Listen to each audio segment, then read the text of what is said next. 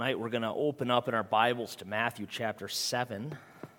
Matthew chapter 7, verses 21 through 23 will be our text. We're also going to be looking at Lord's Day 12 and specifically question and answer 32 from the Heidelberg Catechism. So we need both of those things before us, if possible. Matthew 7, 21 to 23.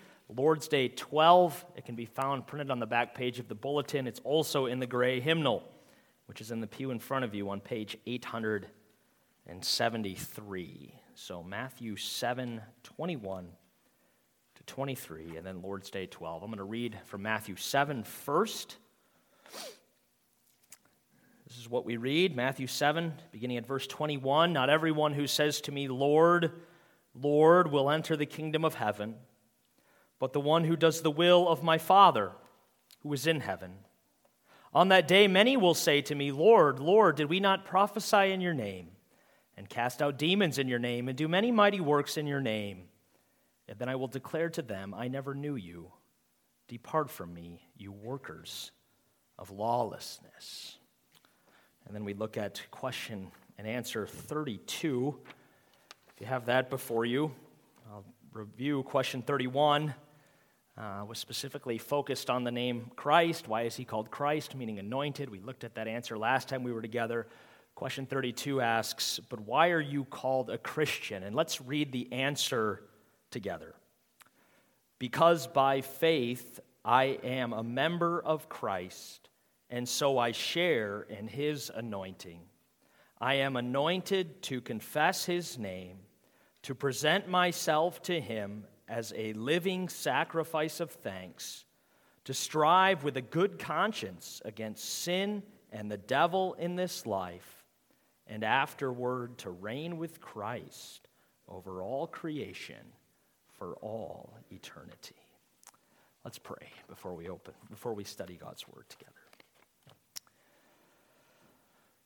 Our Lord and our God, we uh, thank you for again, the opportunity we have to freely gather and to study your word. Father, it is our prayer that as we study your word tonight, you would lead us uh, into all truth, uh, that by it we might be changed, that by it we might be conformed into the image of Christ, that by it we might better, be better prepared and equipped to serve you in the week ahead. These things we pray in Jesus' name. Amen. People of God, those verses that we just read uh, from Matthew chapter 7 are some of, I think, the more sobering verses uh, in all of the Bible. Because you see, what those verses teach us is that not everyone who walks around claiming to be a Christian actually is. No, it's clear from those verses that some uh, that there are some who say, Lord, Lord, while remaining apart from the very Lord that they profess. Right? The prophet Isaiah spoke of people in his day who honor the Lord with their lips, but whose hearts are far from him. And Jesus here is speaking about those same people in Matthew chapter 7. Now, this truth that uh, not everyone who claims to be a Christian actually is uh, leads us to a question. And the question is what is a Christian? What is a Christian? If not everyone who claims to be a Christian is a Christian, then we know, need to know what a Christian is in order that we might rest assured that we ourselves are indeed Christians and that we ourselves are truly abiding in Christ by faith. So that's the question that's before us tonight. What is a Christian? Question and answer 32 of the Catechism will guide us in answering this question. And we're going to notice that question and answer 32 sets forth quite plainly what a Christian is, first from a spiritual perspective, and then secondly, what a Christian is from a practical perspective. So, first, what a Christian is from a spiritual perspective. This is what we see uh, really in that first sentence of the answer to question 32. We see what a, what a Christian is from a spiritual perspective. And we might say that a Christian is one who is united to Christ by faith and therefore shares in his anointing.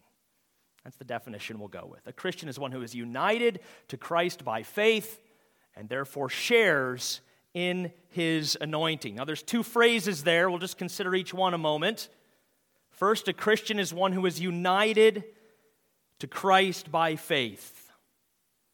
Uh, the Catechism uses the word uh, member. It says, Because by faith I am, I am a member of Christ. Uh, it seems we're a little more familiar with the language of being united to Christ, and so I've used that term instead. Uh, but either union with Christ or being a member of Christ, those are both biblical words. In 1 Corinthians 12 27, Paul writes, You are the body of Christ, and individually you are members of it. In Romans 6 4, we read, We were buried, therefore, with him by baptism into death in order that just as Christ was raised from the dead by the glory of the Father, we too might walk in newness of life. And again, the idea there is that, is that we're, we're united with Christ. What's happened to him has, to some degree, happened to us also, as those who are in him by faith. We were buried uh, with him by baptism into death, uh, in order that just as he was raised from the dead, we too might walk in newness of life. In John 15, 5, Jesus says, I am the vine, you are the branches. Uh, think, of, think of a vine and branches, they, they are together, aren't they? They are, they are united, they are members of one another. So a Christian is one who is united to Christ by faith. When we believe in Jesus, when we trust in Jesus for salvation, we become united with him. We become one with him.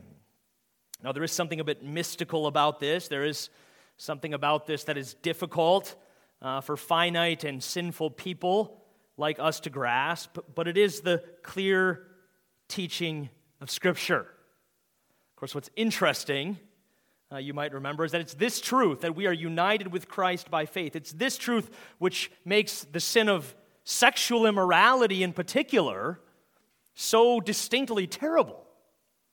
1 Corinthians 6, 15 through 19, Paul writes, Do you not know that your bodies are members of Christ, that you're united with Christ? Shall I then take the members of Christ and make them members of a prostitute? Never. Or do you not know that he who is joined to a prostitute becomes one body with her? For as it is written, the two will become one flesh, but he who is joined to the Lord becomes one spirit with him. Flee from sexual immorality. Every other sin a person commits is outside the body, but the sexually immoral person sins against his own body. Or do you not know that your body is a temple of the Holy Spirit within you, whom you have from God? You are not your own, you were bought with a price, so glorify God in your body. My point is simply it's that truth of union with Christ uh, that Paul sort of uses as his argument there to highlight why the sin of sexual immorality is so distinctly wretched and terrible. Well, let's focus on that second phrase now. A Christian is one who is united to Christ by faith and therefore shares in his anointing. We might remember from last time together the name Christ means anointed. It's actually more of a title than a name. Christ is the Greek word meaning anointed, Messiah is the Hebrew word meaning anointed. Uh, but each of these words, Messiah and Christ, refer to Jesus' threefold office of prophet, priest, and king. In the Old Testament, it was prophets, priests, and kings who were anointed. Each of them was a, was a Christ, and together they pointed forward to the Christ. Together they pointed forward to the ultimate prophet, the great high priest, and our eternal king, the Lord Jesus. Now, we looked at that uh, the last time we were together. What we learn now is that as people who are united with Christ by faith, we share in his anointing. That is, God has called us, believers, to, to function as little Christs, we might say, as, as little prophets, priests, and kings in this world. Now, the way we function as prophets, priests, and kings is different than the way Jesus did. Uh, and the Catechism goes on to tell us how we function as prophets, priests, and kings in the remaining lines. But that leads to our really second heading tonight uh, what a Christian is practically speaking, right? What a Christian is spiritually speaking.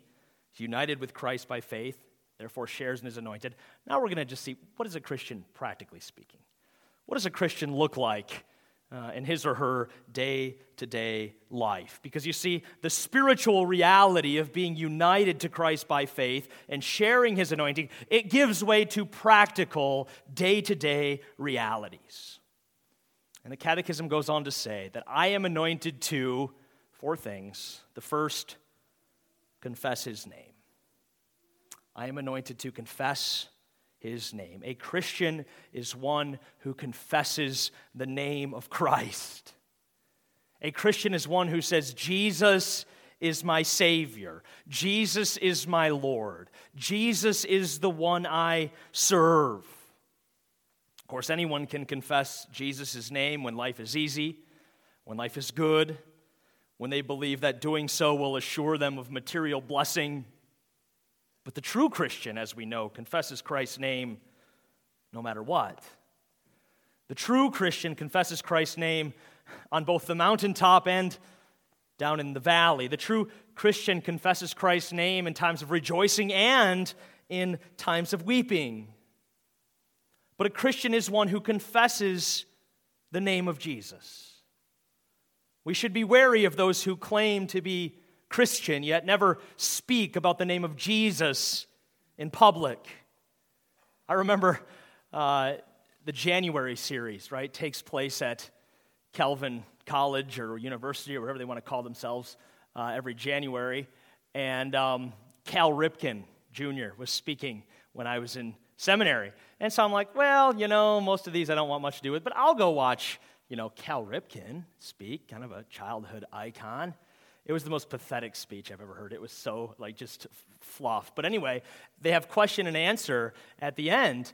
And uh, someone says, You know, Cal, and credit to this kid, he says, You know, Cal, you're, you're, you're teaching, you're speaking here at a Christian university. Could you just tell us a little bit about your faith? And uh, Cal goes, Well, you know, uh, that's, uh, that's, that's just a private matter. And that was it. I'm not sure if Cal calls himself a Christian or not. I, I, don't know if he does, but we should be wary, right, of anyone who, who says they're faithful, uh, yet never speaks the name of Christ and refuses an opportunity to speak about the name of Christ. A Christian is one who confesses the name of Jesus. Phil Ryken uh, tells the story of a man named Wandaro. He was 20 years old when missionaries arrived in his village. Uh, they had a book that told him about the Creator and uh, said that people should worship him and not Satan. And Wandaro uh, did. He worshiped uh, this man, Jesus, whom they introduced him to. Within a few weeks of hearing this message, Wandaro publicly announced to his whole village, I renounce Satan to follow Jesus. He was baptized, and immediately he asked to be taught to read so that he could learn more from, from the missionary's book that they had brought with them. Uh, it was clear uh, from the beginning that Wandaro's love for the Savior had become a driving force in his life, uh, and this became even clearer when his infant son was dying of a fever. And the town witch doctor implored him to make sacrifices to demons. Wandaro refused. He said, I love my baby boy, but I will not sacrifice to demons again. Well, the boy died. And the villagers, they went into their customary rituals of mourning. But as they were wailing and as they were cutting themselves in this diabolical fury, Wandaro, the man who just lost his son, he rushed among them and he shouted, Stop! I miss my child. But God has given me peace in the face of death through this man, Jesus Christ. A Christian is one like Wandaro who confesses the name of Christ on the mountaintop and in the valley.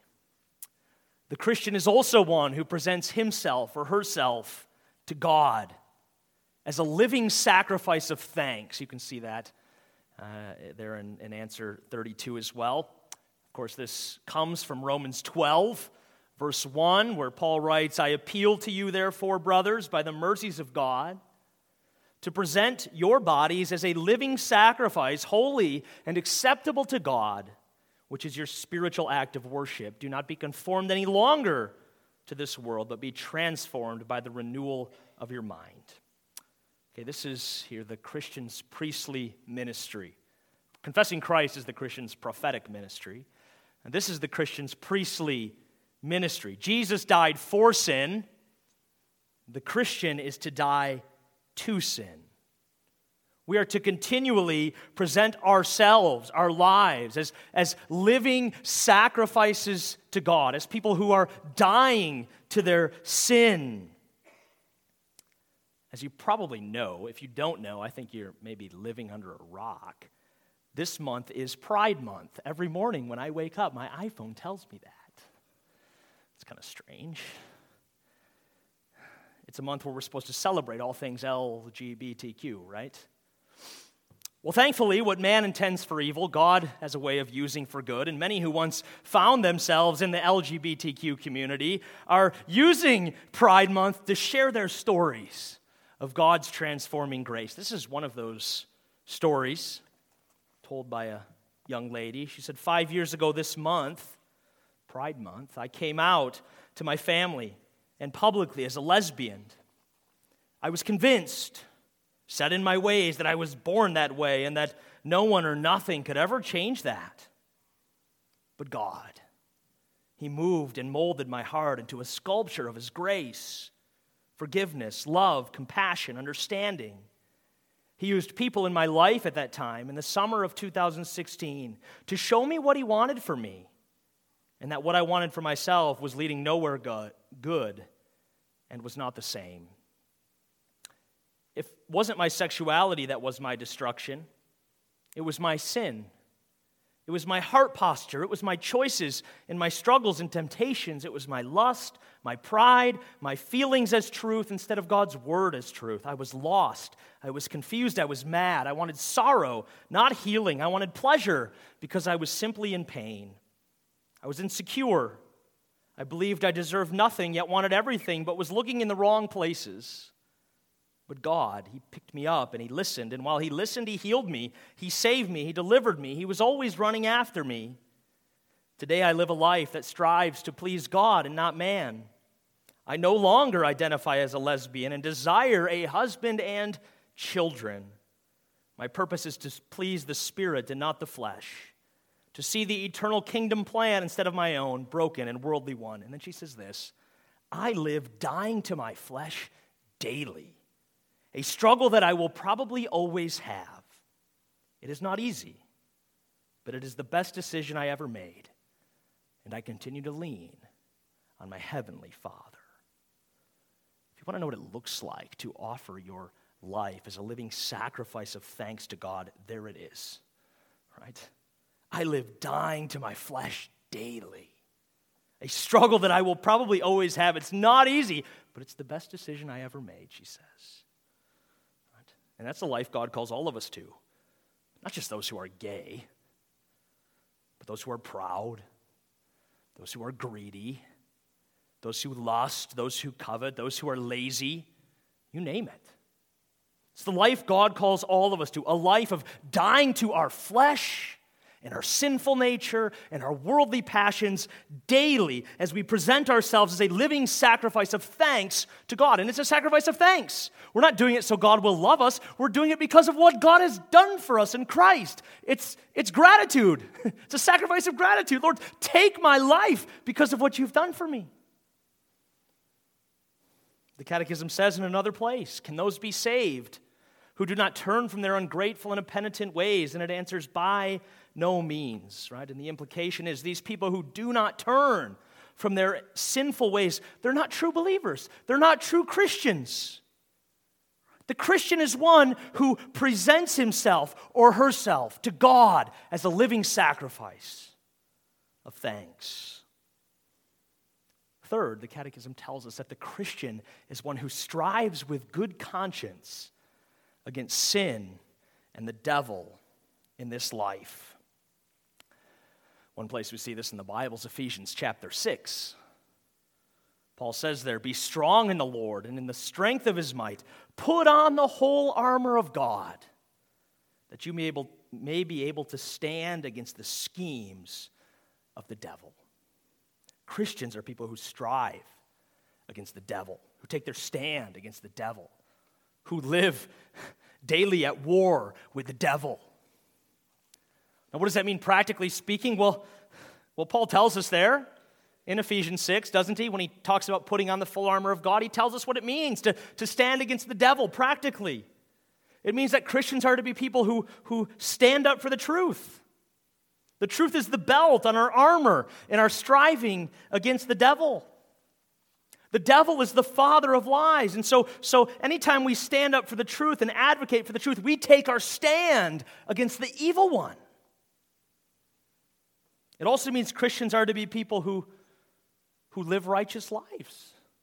Not perfectly righteous, of course, but mm, to a degree in this world, righteous, certainly. Righteousness is the breastplate of our armor, Paul says in Ephesians 6. What does righteous living look like? Well, think about it. It looks like, looks like husbands loving their wives, right? Serving their wives. Looks like children honoring their parents. It looks like God's people acting as good stewards of all that have been entrusted to their care. It looks like caring for the orphan and the widow and so on. Right? Whenever we, we, we live righteously, whenever we live in obedience to God's word, we're taking our stand against the devil. It also means that Christians are people who share the gospel. Sharing the gospel is the shoes of the armor, right? And it's the way we, we advance Christ's kingdom, and it's the way we, we drive back Satan's kingdom. It also means that Christians are people who regularly exercise their faith.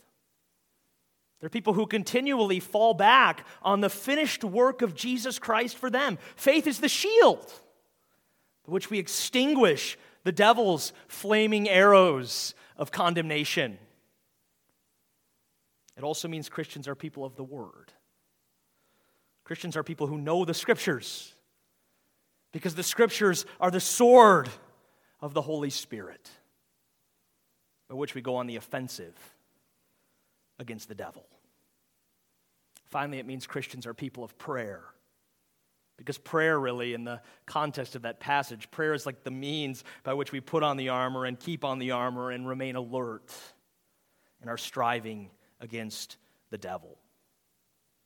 So, Christians are, are people who strive against sin and the devil in this life. And, and practically speaking, we see what that means. It means Christians are people of the truth, Christians are people of prayer, Christians are people of faith, Christians are people who share the gospel, Christians are people who, who seek to live holy and righteous lives.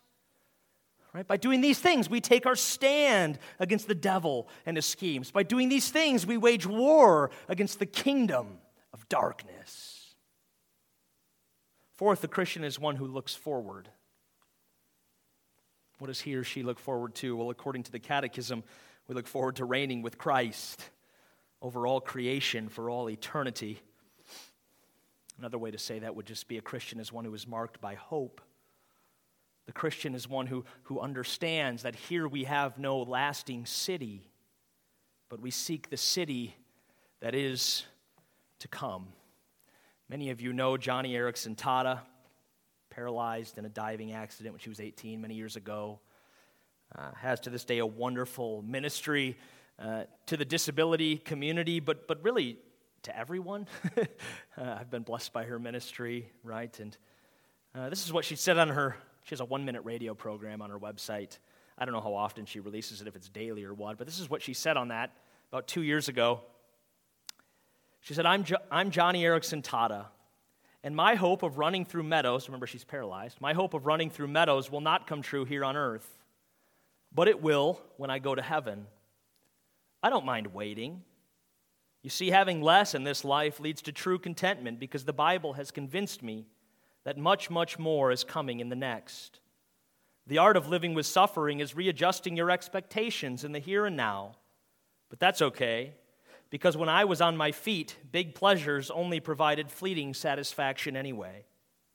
Ah, but in my wheelchair, satisfaction comes with smaller things. because my hardships have helped to yield patience, endurance, gratitude, and all of it fits me further for eternity. And then she says this Yep, I'm looking forward to one day running and jumping through that meadow, for heaven has my heart, and one day the rest of my body is going to catch up with it. That's a Christian. Christian is one who looks forward. A Christian is one who, who continually realizes the best is yet to come and is able to endure suffering because they realize that and they understand that and they know that. So we've learned tonight what a Christian is. A Christian is one who is united to Christ by faith and therefore shares in his anointing. A Christian is one who confesses Christ and who presents himself or herself as a living sacrifice of thanks. A Christian is one who strives with good conscience against sin and the devil and who looks forward with hope to the day when God will make all things new. Let me ask does that describe you by God's grace? Does that describe you? I hope so. For many will say on the last day, Lord, Lord, did we not prophesy in your name and cast out demons in your name and do many mighty works in your name? Only to hear him say in return, I never knew you. Depart from me, you workers of lawlessness. Let's pray. Father in heaven, we give you thanks and praise for the great truth that by faith we are united with Christ and so share in his anointing. We are anointed to confess your name in this world. We are anointed to present our lives as a sacrifice of thanksgiving daily unto you for all that you've done for us. We are anointed to wage war against the evil one and we are anointed to look forward with great hope to your coming kingdom. Help us to do all of these things well and for the glory of your name. It's in Jesus' name we pray. Amen. Why don't you stand for the parting blessing and then we'll sing our closing song tonight. Dear friends, God sends us out with these words from number six. May the Lord bless you and keep you. May he make his face shine upon you and be gracious to you. May he turn his face toward you and grant you his peace. Amen.